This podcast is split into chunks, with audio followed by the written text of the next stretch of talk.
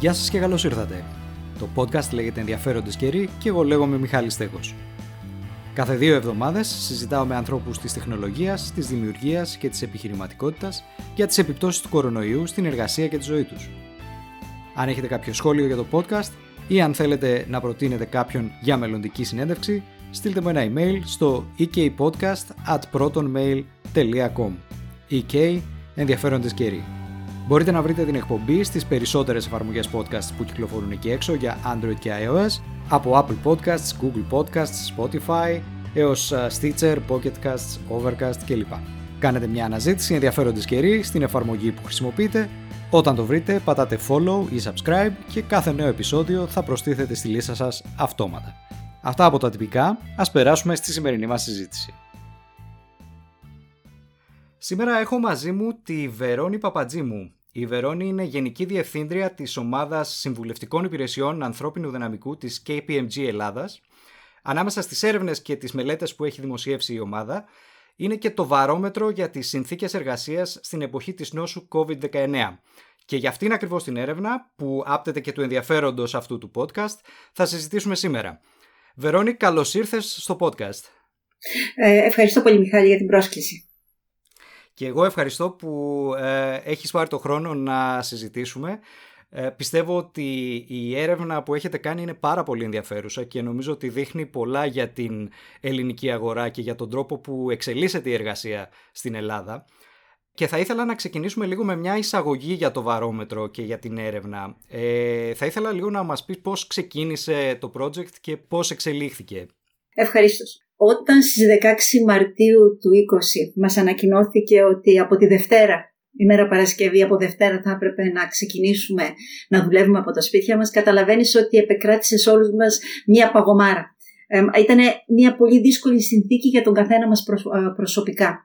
Το βρίσκαμε δύσκολο το πώς θα, μας, πώς θα εξελιχθεί όλη αυτή η κατάσταση. Παρόλο που είμαστε ένας οργανισμός παροχής υπηρεσιών και στην πραγματικότητα είχαμε την υποδομή να δουλεύουμε εξ αποστάσεως πολλά χρόνια. Παρ' όλα αυτά όμως ποτέ δεν το είχαμε βάλει σε εφαρμογή, θα έλεγε κανένα συστηματική.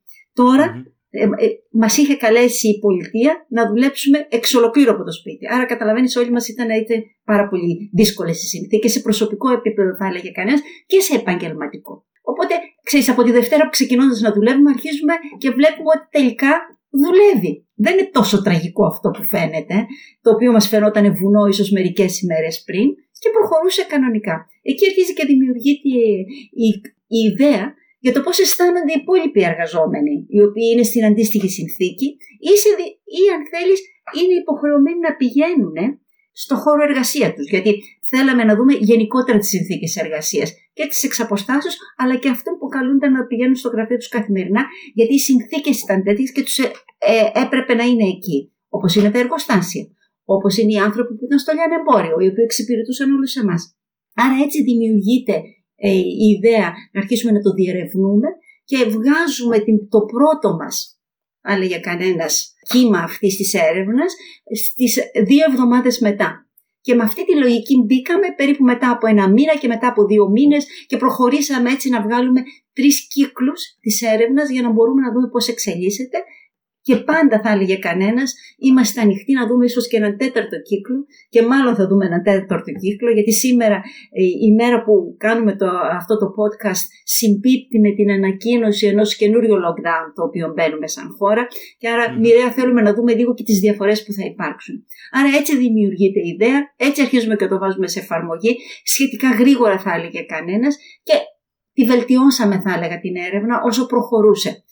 Ήταν λίγο πιο απλά τα ερωτήματά μας στον πρώτο κύκλο, εμπλουτίζονται στο δεύτερο, στον τρίτο κύκλο, γιατί αλλάζουν και οι συνθήκες που επικρατούν στην αγορά και οριμάζει και το κλίμα γύρω μας. Οπότε έτσι εξελίχθηκε η κατάσταση.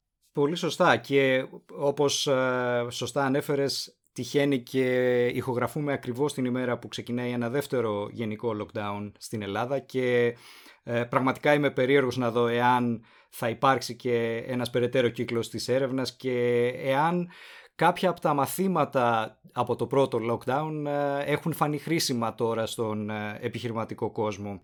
Θα ήθελα να ρωτήσω όσο προχωρούσαν οι κύκλοι της έρευνας είδατε και κάποια μεγαλύτερη εξέλιξη στις, ε, στις επιχειρήσεις και στους εργοδότες για το πώς ανταποκρίθηκαν σε αυτή την πρόκληση; Ναι, θα έλεγα ότι εξελίχθηκε, ε, θα έλεγα ότι εκπαιδεύτηκε η κοινότητα συνολικά. Ναι.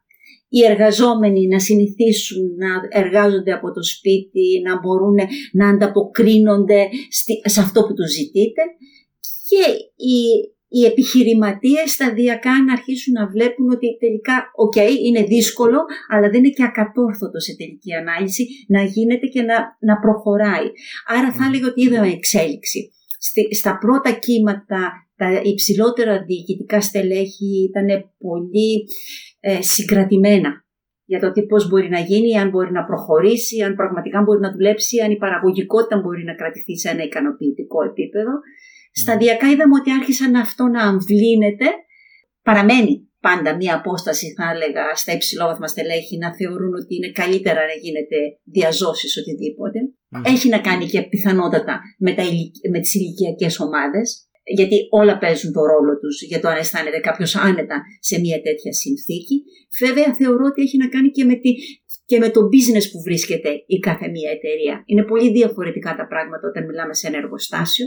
Σωστά. Και θα πρέπει να υπάρχει παραγωγή και οι εργαζόμενοι πρέπει να είναι εκεί. Άρα μοιραία και οι υποστηρικτικές υπηρεσίες του εργοστασίου θα πρέπει και εκείνοι να είναι παρόντες. Δεν μπορεί να είναι απόντες. Άρα μοιραία ζητείτε σε αυτούς να έχουν μια μεγαλύτερη φυσική παρουσία και το είδαμε να συμβαίνει και θα λέγω ότι δεν άλλαξε πολύ στην πορεια Δηλαδή λίγο πολύ παρέμεινε. Θα έλεγα στο λιανεμπόριο επίσης είδαμε αντίστοιχη ε, τάση. Δηλαδή, αφού δουλεύουν τα καταστήματα, δεν μπορούν οι υποστηρικτικές υπηρεσίες να είναι εντελώς εκ του μακρόθεν. Απλώς μπαίνουν και εκείνοι πλέον στα ποσοστά που η πολιτεία κάθε φορά ζητούσε. Και αυτό για να μπορούν να υποστηρίξουν καλύτερα τη λειτουργία των καταστημάτων. Άρα είναι και λίγο ψυχολογικό, θα έλεγα από πίσω, εάν κάποιος θα είναι εκ του μακρόθεν ή θα είναι διαζώσεις παρουσία και το πώς διαμορφώνουν και οι επιχειρήσεις τις απαιτήσεις από τους εργαζόμενους. Έχει να κάνει και με το.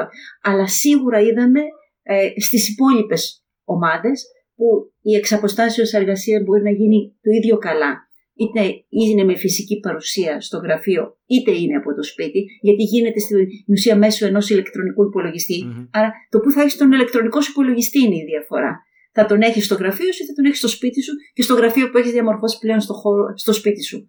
Άρα, δεν κάνει πολύ μεγάλη διαφορά. Άρα, είδαμε ότι εκεί βελτιώνεται η κατάσταση και τα ποσοστά αποδοχής της εργασίας από το σπίτι είναι, είναι πολύ όταν μιλάμε για παροχή υπηρεσιών.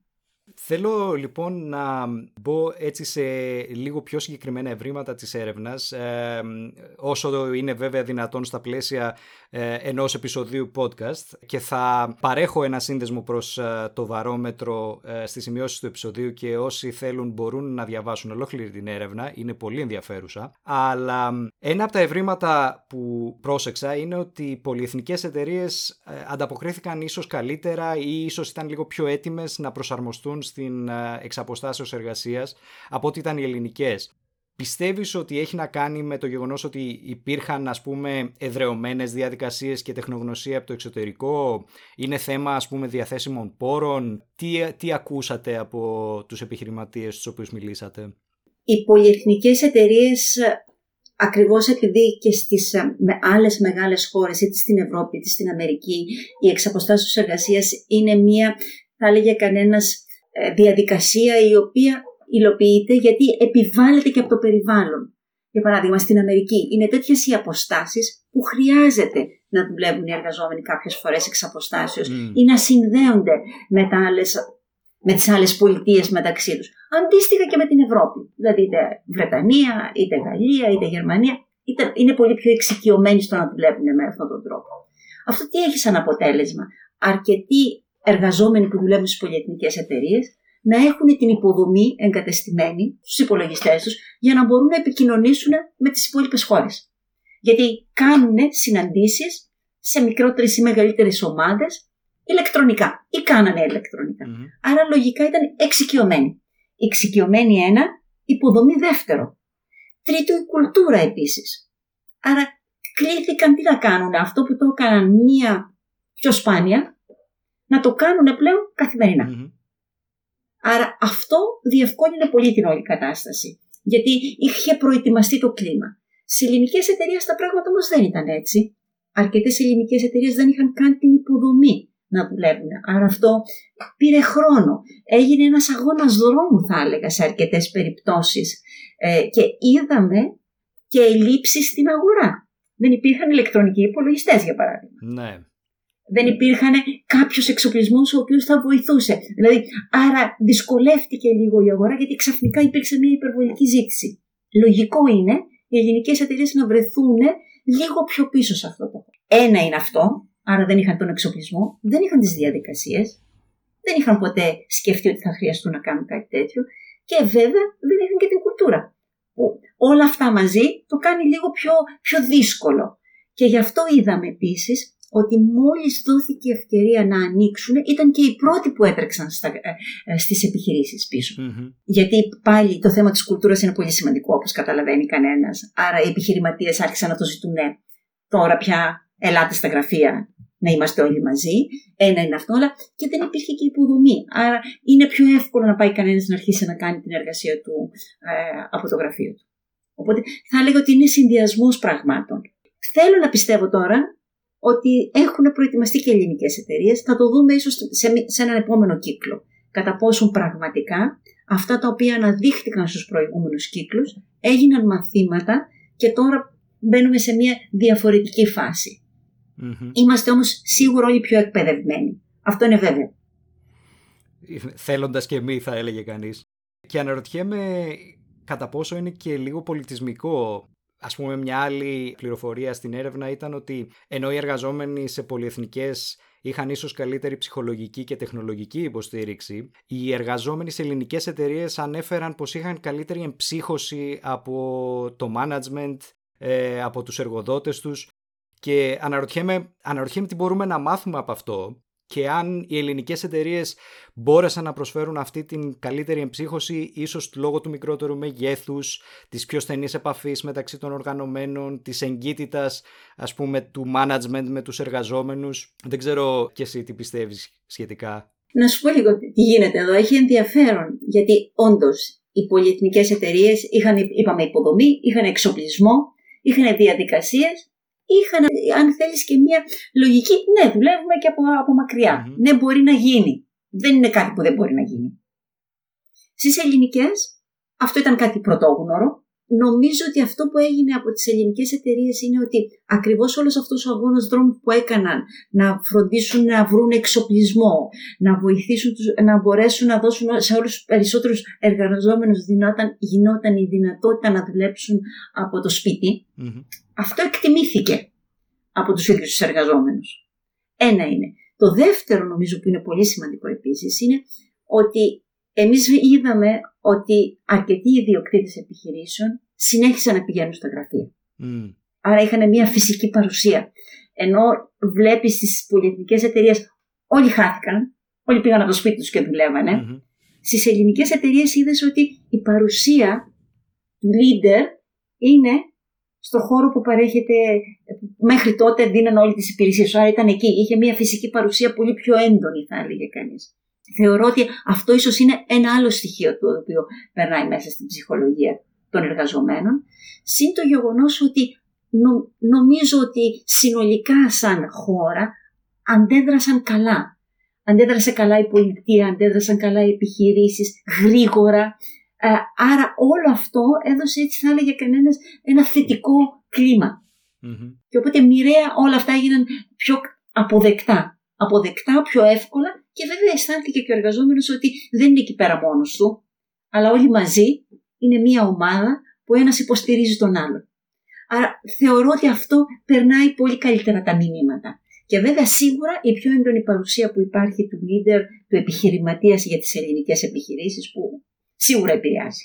Δηλαδή, στις δύσκολες στιγμές είναι εκεί και είναι πιο ορατός. Στην περίπτωση των πολυεθνικών περάσανε λίγο σε πιο πολύ διαδικαστικά θέματα, τρέχανε τα πράγματα κανονικά, ίσως γιατί μπορούσαν να πάνε και πιο, πιο ήρεμα. Mm. Τώρα για να λέμε την αλήθεια, γιατί υπήρχαν υποδομές. Στην άλλη περίπτωση χρειαζόταν πιο έντονη η παρουσία ενός leader το να δείξει μια αποφασιστικότητα, την ενότητα και να μην χαθεί το momentum. Mm-hmm. Για να μπορέσει να κρατηθεί και η παραγωγικότητα σε καλά επίπεδα φαίνεται ότι όλοι λίγο πολύ λένε ότι OK, okay, κρατήθηκε σε καλά επίπεδα τελικά. Σημαντικό μάθημα, όντως. Επίσης βρήκα ενδιαφέρον και θα μου πεις και αν διαβάζω σωστά το, τα ευρήματα ή αν έχω κάνει λάθος, αλλά φαίνεται πως οι γυναίκες ε, φαίνεται πως υπήρξαν πιο ευπροσάρμοστες σε αυτές τις αλλαγές ρυθμού και στην εξ αποστάσεως εργασία και το ίδιο και οι εργαζόμενοι ε, σε ηλικίες 41 έως 50 και 51 έως 60 το οποίο με έκανε μεγάλη εντύπωση ε, καθώς θα περίμενε ίσως κανείς τους πιο νεαρούς εργαζόμενους να έχουν πιο πολύ άνεση. Το διαβάζω σωστά; OK, okay, ναι. Τώρα, όχι επειδή είμαι γυναίκα, αλλά θα πρέπει να πω ότι ότι ακριβώς επειδή οι γυναίκες έχουν πολλαπλούς ρόλους, για να λέμε την αλήθεια, πολλές φορές καλούνται, δέχονται πιο πολλές, πιο πολλές προκλήσεις γενικότερα και άρα αναγκαστικά ε, είναι αναγκασμένες να αποδεχθούν κάποια πράγματα γρηγορότερα και να προσαρμοστούν σε αυτα Τώρα, στην περίοδο που είδαμε, ε, που ήταν και κλειστά τα σχολεία για τις γυναίκες, όπως και για, τα, για τις ηλικιακές ομάδες τις οποίες ανέφερες, οι οποίοι μπορεί να είχαν και άλλες υποχρεώσεις. Ίσως να φροντίζουν άτομα της οικογένειάς τους που είναι μεγαλύτερα στην ηλικία. Το να μπορούν να δουλέψουν εξ αποστάσεως. Ήταν και θα έλεγε κανένας μία ευλογία. Ήταν μία ανάγκη, αλλά ήταν ταυτόχρονα και μία διευκόλυνση. Μπορούσαν να ασχοληθούν με, και με τις δικές τους προσωπικές προτεραιότητες που υπήρχαν εκείνη τη στιγμή και δεν θα μπορούσαν με κάποιον άλλο τρόπο να τις καλύψουν. Γιατί μην ξεχνάς ότι τα πράγματα ήταν αρκετά δύσκολα εκείνη την περίοδο. Άρα θα έλεγα ότι διευκολύνθηκε η γυναίκα πολύ εκείνη την περίοδο όσον αφορά με την οικογένεια. Εμείς που βιώναμε όλη αυτή την εξαποστάσεως εργασίας δεν θυμάμαι να έχω μπει σε ένα κολ ε, οποιαδήποτε στιγμή της ημέρας και να μην έβλεπα ένα, δύο ή τρία ή περισσότερα παιδιά μέσα, μέσα σε αυτές τις συναντήσεις ήταν πολύ φυσιολογικό. Είναι αυτό που λέγαμε έκαναν pop-up. Ναι, Ξέρεις, ναι. τσακ, έβλεπες ότι πετούσε κάποιο και έλεγε κάτι ή έβλεπες περισσότερα παιδιά κάθε φορά. Άρα το βρίσκω πολύ φυσιολογικό για τις γυναίκες να, να μπορούν να, να υπάρξουν και στους δύο ρόλους, mm-hmm. στους οποίους έπρεπε εκείνη τη στιγμή. Και βέβαια να μην έχουν και την μετακίνηση.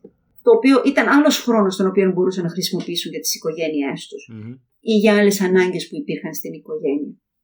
Άρα θα έλεγα ότι διευκολύνθηκε. Σε αντίθεση με τους άντρες που θεωρώ ότι θα ήθελαν ίσως και για λόγους περισσότερης κοινωνικοποίησης, γιατί έτσι είχαν μάθει, να μπορούν να βγουν και λίγο περισσότερο έξω από, την, από το σπίτι τους, να πάνε στο γραφείο τους, γιατί είναι και μία μορφή κοινωνικοποίησης.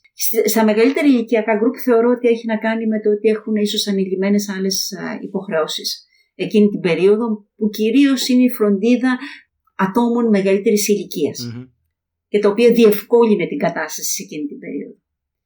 Οι νεαρότεροι πάλι ε, που κανένας μας, όλοι μας έχουμε λίγο αυτή την. Λες, γιατί οι νεαρότεροι να μην είναι εκείνοι οι οποίοι θα το θέλαν πολύ περισσότερο.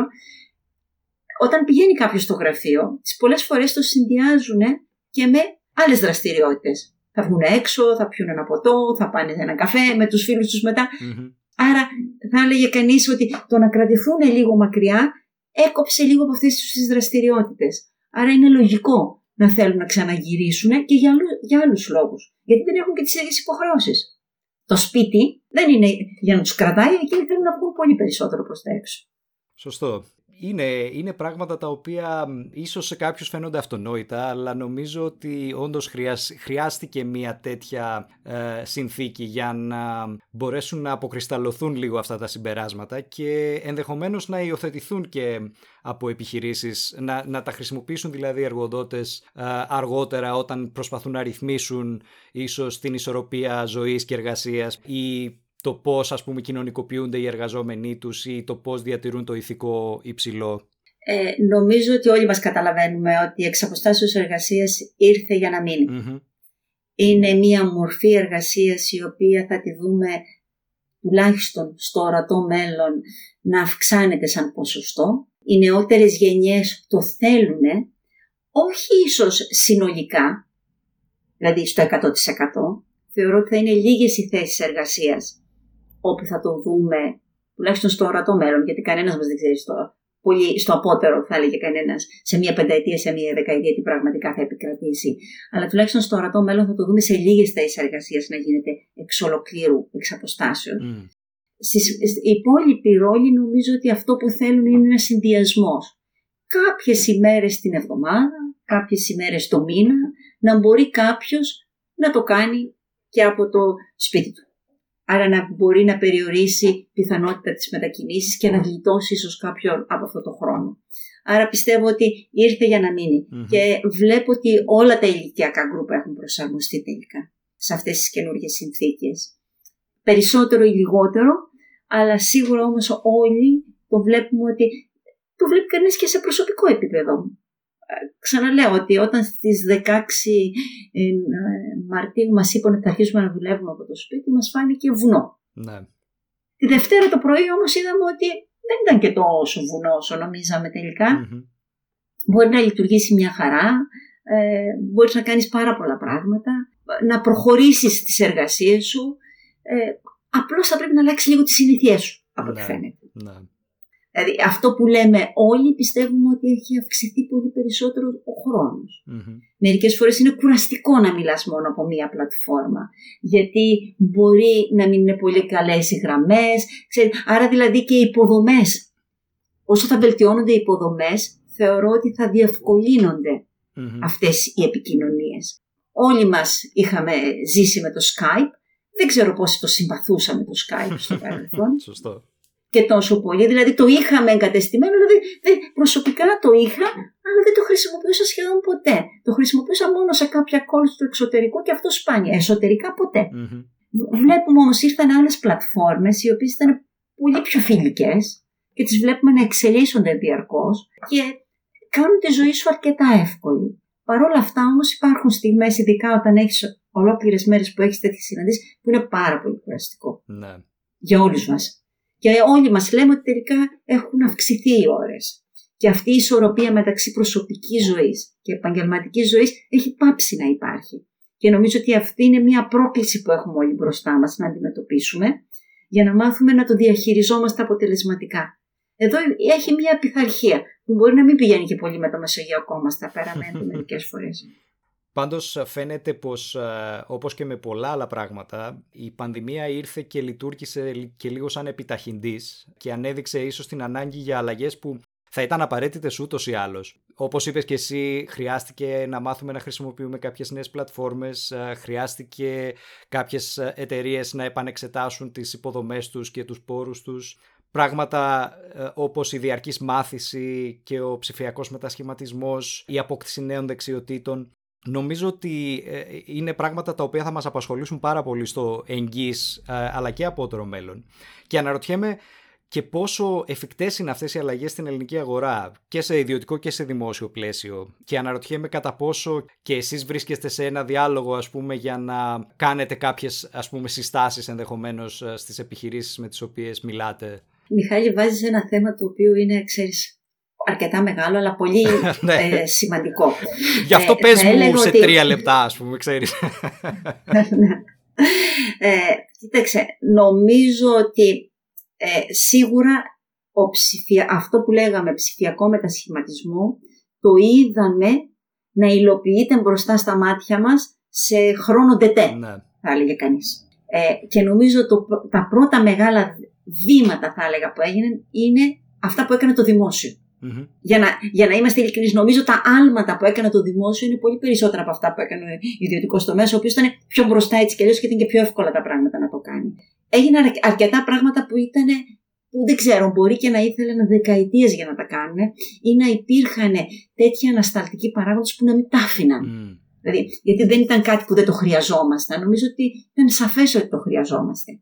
Παρ' όλα αυτά όμως υπήρχαν παρά, παράμετροι που δεν το επέτρεπαν. Τώρα ήρθε η, η νόσος COVID-19 που τα πράγματα τα, τα σάρωσε γρήγορα και τα, τα έφερε να προχωρήσουν. Άρα προχώρησα πολύ γρήγορα. Άρα θεωρώ ότι η πολιτεία έκανε βήματα, δεν σημαίνει ότι δεν πρέπει και πρέπει να συνεχίσει να κάνει βήματα.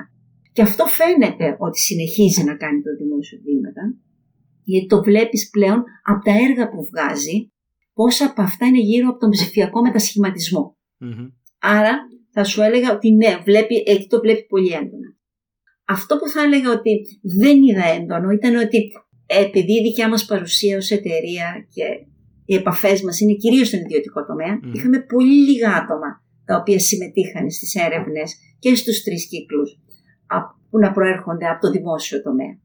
Είτε γιατί δεν συμμετέχουν σε τέτοιες έρευνες, είτε γιατί δεν είναι τόσο ενεργοί στα social media, γιατί η έρευνα δεν ήταν μόνο μέσα από το δίκτυο της εταιρείας, αλλά ήταν και μέσα από τα social media που την ανακοινώσαμε. Αλλά είχαμε μικρή συμμετοχή και, και παρόλο που προσωπικά προσπάθησα μέσα από γνωριμίες να την προωθήσουμε λίγο στο δημόσιο, δεν προχώρησε. Θα έλεγα ότι δεν ήταν πολύ μεγάλη συμμετοχή. Άρα θα έλεγα ότι δεν έχω ένα πολύ καλό δείγμα για να δω τις δυσκολίες που αντιμετώπισε ο δημόσιος τομέας. Σίγουρα δεν υπάρχει υποδομή και σίγουρα έκανε τη ζωή τους πάρα πολύ δύσκολη. Άρα, στην πραγματικότητα δεν υπήρξε εξ αποστάσεω εργασίας για τους εργαζόμενους του δημοσίου Το είδαμε πολύ έντονο στον ιδιωτικό τομέα. Τώρα, όσον αφορά τον ιδιωτικό τομέα, ε, βλέπουμε ότι αυτό που φαίνεται να τους είχε απασχολήσει αρχικά ήταν σίγουρα ό,τι αφορά την υποδομή. Μετά άρχισαν να προβληματίζονται πολύ για το αν έχουν τα άτομα τις δεξιότητες. Δηλαδή είδαμε ότι και εκεί υπάρχει μια προσπάθεια να αποκτήσουν πρώτα τις ψηφιακές δεξιότητες και βέβαια και τις δεξιότητες που χρειάζεται για την επικοινωνία πλέον μέσα από την πλατφόρμα. Δηλαδή βλέπουμε ένα μεγάλο ενδιαφέρον από τις εταιρείες και αυτό δεν το λέω τόσο πολύ μόνο από την έρευνα, αλλά συνολικά από τις υπηρεσίες που προσφέρουμε, γιατί υπάρχουν κάποια προγράμματα εκπαιδευτικά που έχουμε όσον αφορά τα στελέχη για να μπορούν να διοικήσουν πιο αποτελεσματικά μέσα από ε, στην εξαποστάσεως εργασίας και βλέπουμε το ενδιαφέρον που υπάρχουν από τις εταιρείες για συμμετοχή σε αυτά τα προγράμματα.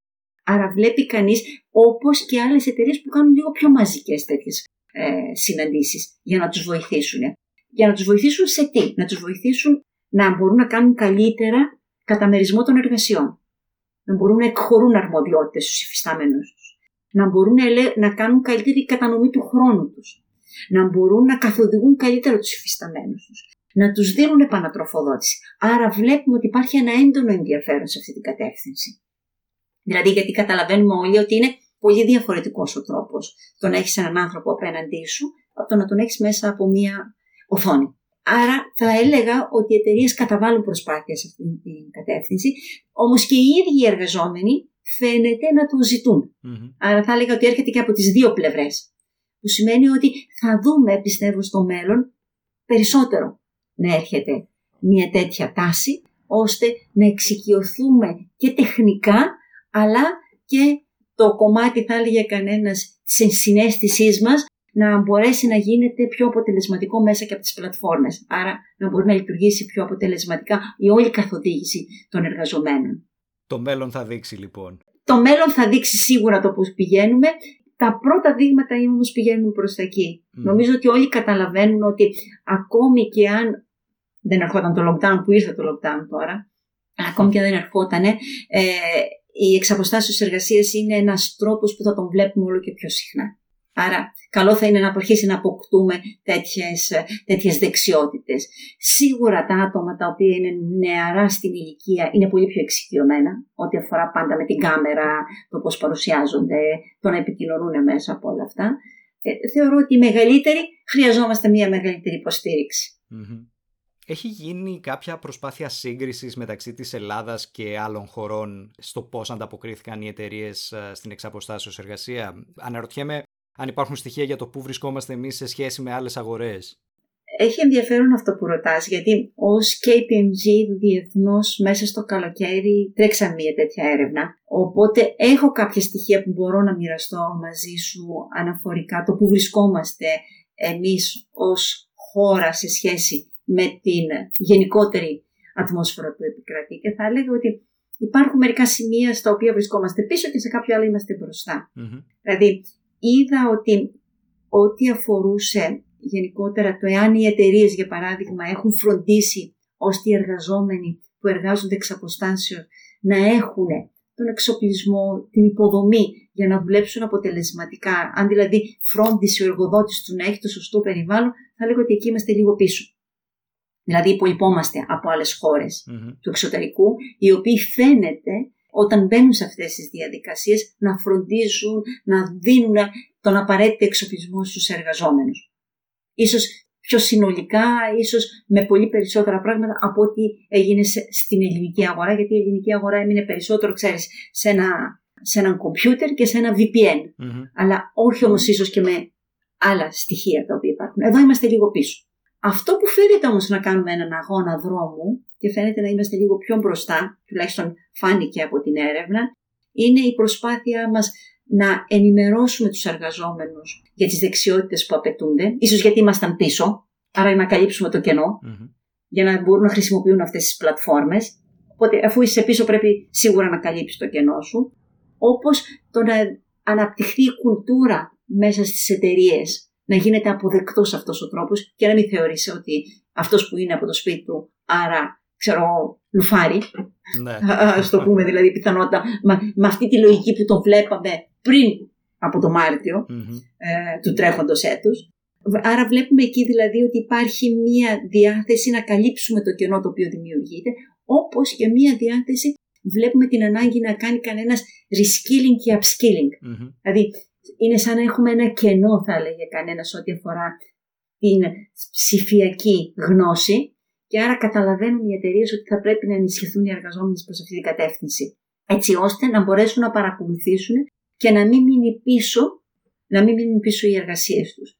Άρα σε κάποια σημεία μπροστά, θα έλεγα σε κάποια σημεία πίσω, αλλά σίγουρα όμως ε, οι άνθρωποι νομίζω ότι παντού είναι οι ίδιοι, βιώνουν ακριβώς τα ίδια συναισθήματα, χρειάζονται υποστήριξη από τις εταιρείες τους και είδαμε ότι οι εταιρείες και στην Ελλάδα και στο εξωτερικό προσπάθησαν πραγματικά, έβαλαν να υποστηρίξουν τους εργαζόμενους και ψυχολογικά και μέσα από συναντήσεις. Δηλαδή όλοι προσπάθησαν να βάλουν κάτι το οποίο θα διευκολύνει όλη αυτή την κατάσταση. Και οι εργαζόμενοι το έχουν κλάβει θετικά. Κυρίως στην Ελλάδα, γιατί στην έρευνα τη δική μας ήταν πολύ πιο έντονο αυτό το σημείο, που βλέπουμε ότι οι εργαζόμενοι θα έλεγα ότι είναι πιο κοντά σήμερα στις εταιρείες τους από ό,τι ίσως ήταν στο παρελθόν με την έννοια ότι αισθάνονται, ε, πήραν ε, ε, μία δέσμευση πολύ περισσότερο γιατί είδαν ότι ο εργοδότης τους ήταν εκεί να τους υποστηρίξει σε αυτή τη δύσκολη χρονική στιγμή. Το βλέπουμε και από έναν άλλο τρόπο θα έλεγα ότι τη δυσκολία που έχουν οι συνάδελφοί μου που κάνουν επιλογή προσωπικού, το πόσο δύσκολα πλέον άτομα τα οποία δουλεύουν σε μια εταιρεία έχουν, έχουν τη διάθεση να μετακινηθούν. Το σκέφτονται δύο και τρεις φορές. Ε, και αυτό έχει να κάνει με την ανασφάλεια που δημιουργείται, ε, το να ξεκινήσει κάποιος για ένα καινούριο χώρο, αλλά και το ότι, το ότι αισθάνονται καλύτερα πλέον με τον εργοδότη τους, άρα γιατί θα πρέπει να μετακινηθώ πιθανότητα για να πάω σε μια άλλη εταιρεία. Αυτή τη χρονική στιγμή που συζητάμε. Γιατί τα πράγματα, ξέρεις, είναι πάντα ρευστά και μπορεί να αλλάξουν από μια στιγμή στην άλλη. Σωστό. Όντως ενδιαφέρον και αρκετά ενθαρρυντικό, θα έλεγα κιόλας. Ε, ειδικά δεδομένων των συνθήκων. Πριν κλείσουμε, θα ήθελα να σε ρωτήσω και εσύ η ίδια πώς αντιμετώπισες ε, την περίοδο του lockdown και τι προσαρμογές χρειάστηκε να κάνεις ε, στην εργασία σου; Χρειάστηκε να διαμορφώσεις ένα χώρο γραφείου στο σπίτι σου, είχες ήδη κάτι τέτοιο, είχε, ήσουν ασυνηθισμένη ας πούμε σε αποστάσεως εργασίας ή ήταν και για σένα κάτι καινούριο; Ε, ε έχει μακρά ιστορία εξ αποστάσεως εργασίας. Ως εταιρεία πριν από 15 περίπου είχαμε κάνει μια προσπάθεια ε, να δουλεύουμε για εξ Δουλέψαμε τέσσερις φορές, πέντε φορές ο καθένας μας και κάπου εκεί έμεινε η όλη ιστορία. και κάπου κάπου το θυμόμαστε και τα αφήναμε. Βέβαια, είχαμε από πίσω όλη την υποστήριξη που απαιτούνταν και πολύ συχνά δουλεύαμε τα Σαββατοκύριακα ή οποιασδήποτε άλλες στιγμές εμείς θέλαμε το βράδυ μας κάποια πράγματα να κάνουμε. Άρα υπήρχε υποδομή να δουλέψει κανένας real time με την εταιρεία του, τα πάντα να είναι πάνω στις πλατφόρμες και να μπορεί να εργαστεί. Ε, άρα την Παρασκευή που ανακοινώθηκε ότι θα δουλεύαμε, το μόνο που μου έλειπε ήταν η ηλεκτρονική μου υπογραφή, που και αυτή θα πρέπει να πω ότι την είχα, είχα το στικάκι 1,5 χρόνο. το λέω και είναι λίγο ντροπή που το λέω, αλλά 1,5 χρόνο μαζί μου και δεν το είχα ενεργοποιήσει και δεν το είχα χρειαστεί. Ε, μπορεί κανένας να τα κάνει πολύ γρήγορα για να μπορεί να είναι operational πραγματικά από την Παρασκευή μέχρι τη Δευτέρα. Και έτσι ήταν. Άρα θα έλεγα ότι για μας είχαμε την υποδομή. Άρα δεν ήταν τόσο δύσκολο. Αυτό που ήταν δύσκολο ήταν πώς θα αρχίσουμε να δουλεύουμε πλέον, να αλλάξουμε τις συνήθειές μας. Είναι πολύ διαφορετικό να ανοίγεις μια πόρτα, να μπαίνεις μέσα και να συζητάς, ή να πας σε ένα γραφείο και να μιλήσεις με έναν συνάδελφό σου, από το να είσαι τώρα πλέον μέσα από, τα, μέσα από τις α, διάφορες πλατφόρμες. Αυτό που ξεκινήσαμε να κάνουμε είναι το εξής. Αποφασίσαμε ότι ε, η ομάδα μου κάθε μέρα το πρωί θα συναντιέται μια συγκεκριμένη ώρα ένα management team meeting πριν και ένα meeting με την υπόλοιπη Έτσι ώστε να βάλουμε τις προτεραιότητές μας. Και αυτό για να δημιουργήσουμε μία ε, κανονικότητα στη μη κανονικότητα την οποία βιώναμε. Άρα να έχει κανένας να ξέρει ότι μία συγκεκριμένη ώρα το πρωί θα πρέπει να βρίσκεται σε μία συνάντηση με τους συναδέλφους του όπου συζητάει τις προτεραιότητες της ημέρας και βλέπει λίγο το πώς θα κινηθεί η μέρα του κατά κάποιον τρόπο και βέβαια μέσα στην ημέρα θα κάνει πολύ περισσότερα άλλα meetings. Αυτή τη συνήθεια από τον Μάρτιο και μετά δεν την έχουμε σταματήσει ποτέ.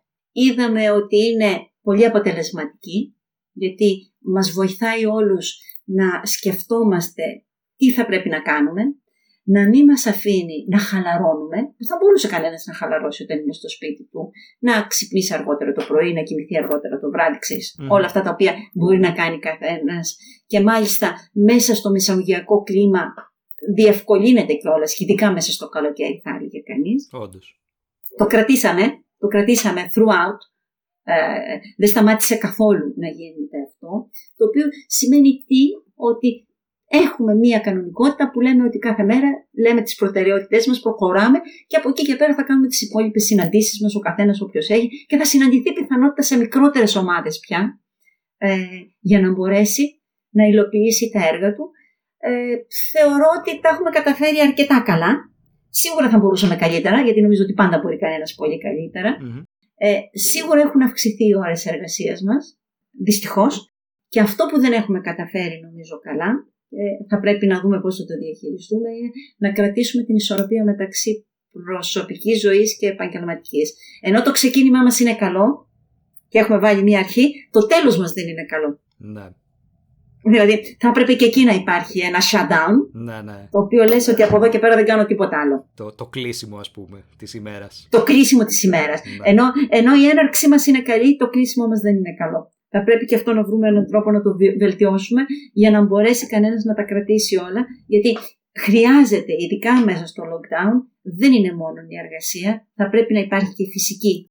Να υπάρχει δηλαδή και μια δραστηριότητα φυσική για να μπορέσει κανένας να κρατήσει και το στόμα του σε ένα καλό επίπεδο, όπως είναι και το πνεύμα του και τα δύο να πηγαίνουν, και βέβαια τη διατροφή του. Άρα, ξέρεις, άρα όλα αυτά τα οποία είναι πολύ σημαντικά.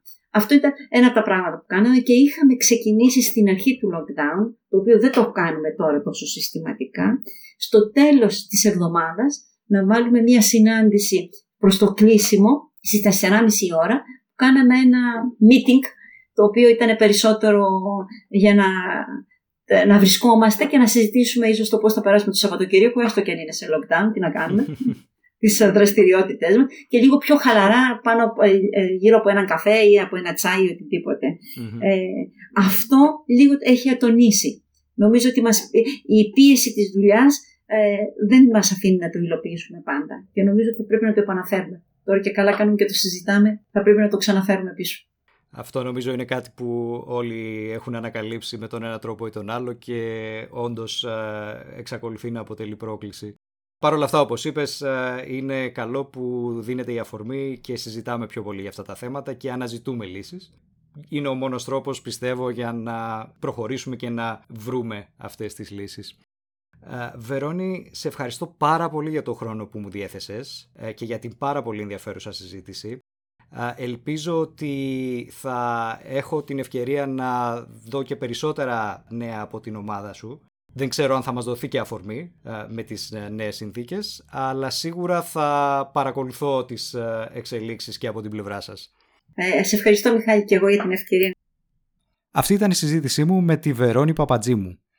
Στις σημειώσεις του επεισοδίου θα βρείτε links προς την έρευνα βαρόμετρο για τις συνθήκες εργασίας στην εποχή της νόσου COVID-19, καθώς και links προς άλλες έρευνες της KPMG Ελλάδος.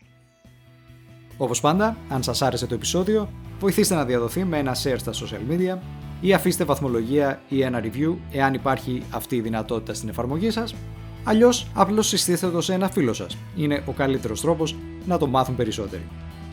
Επίσης στις σημειώσεις θα βρείτε links για τη δουλειά των D. Key και Steve Johnson, στους οποίους ανήκει η μουσική και η φωτογραφία του cover αντίστοιχα. Για άλλη μια φορά, σας ευχαριστώ που ακούσατε και τα λέμε στο επόμενο επεισόδιο.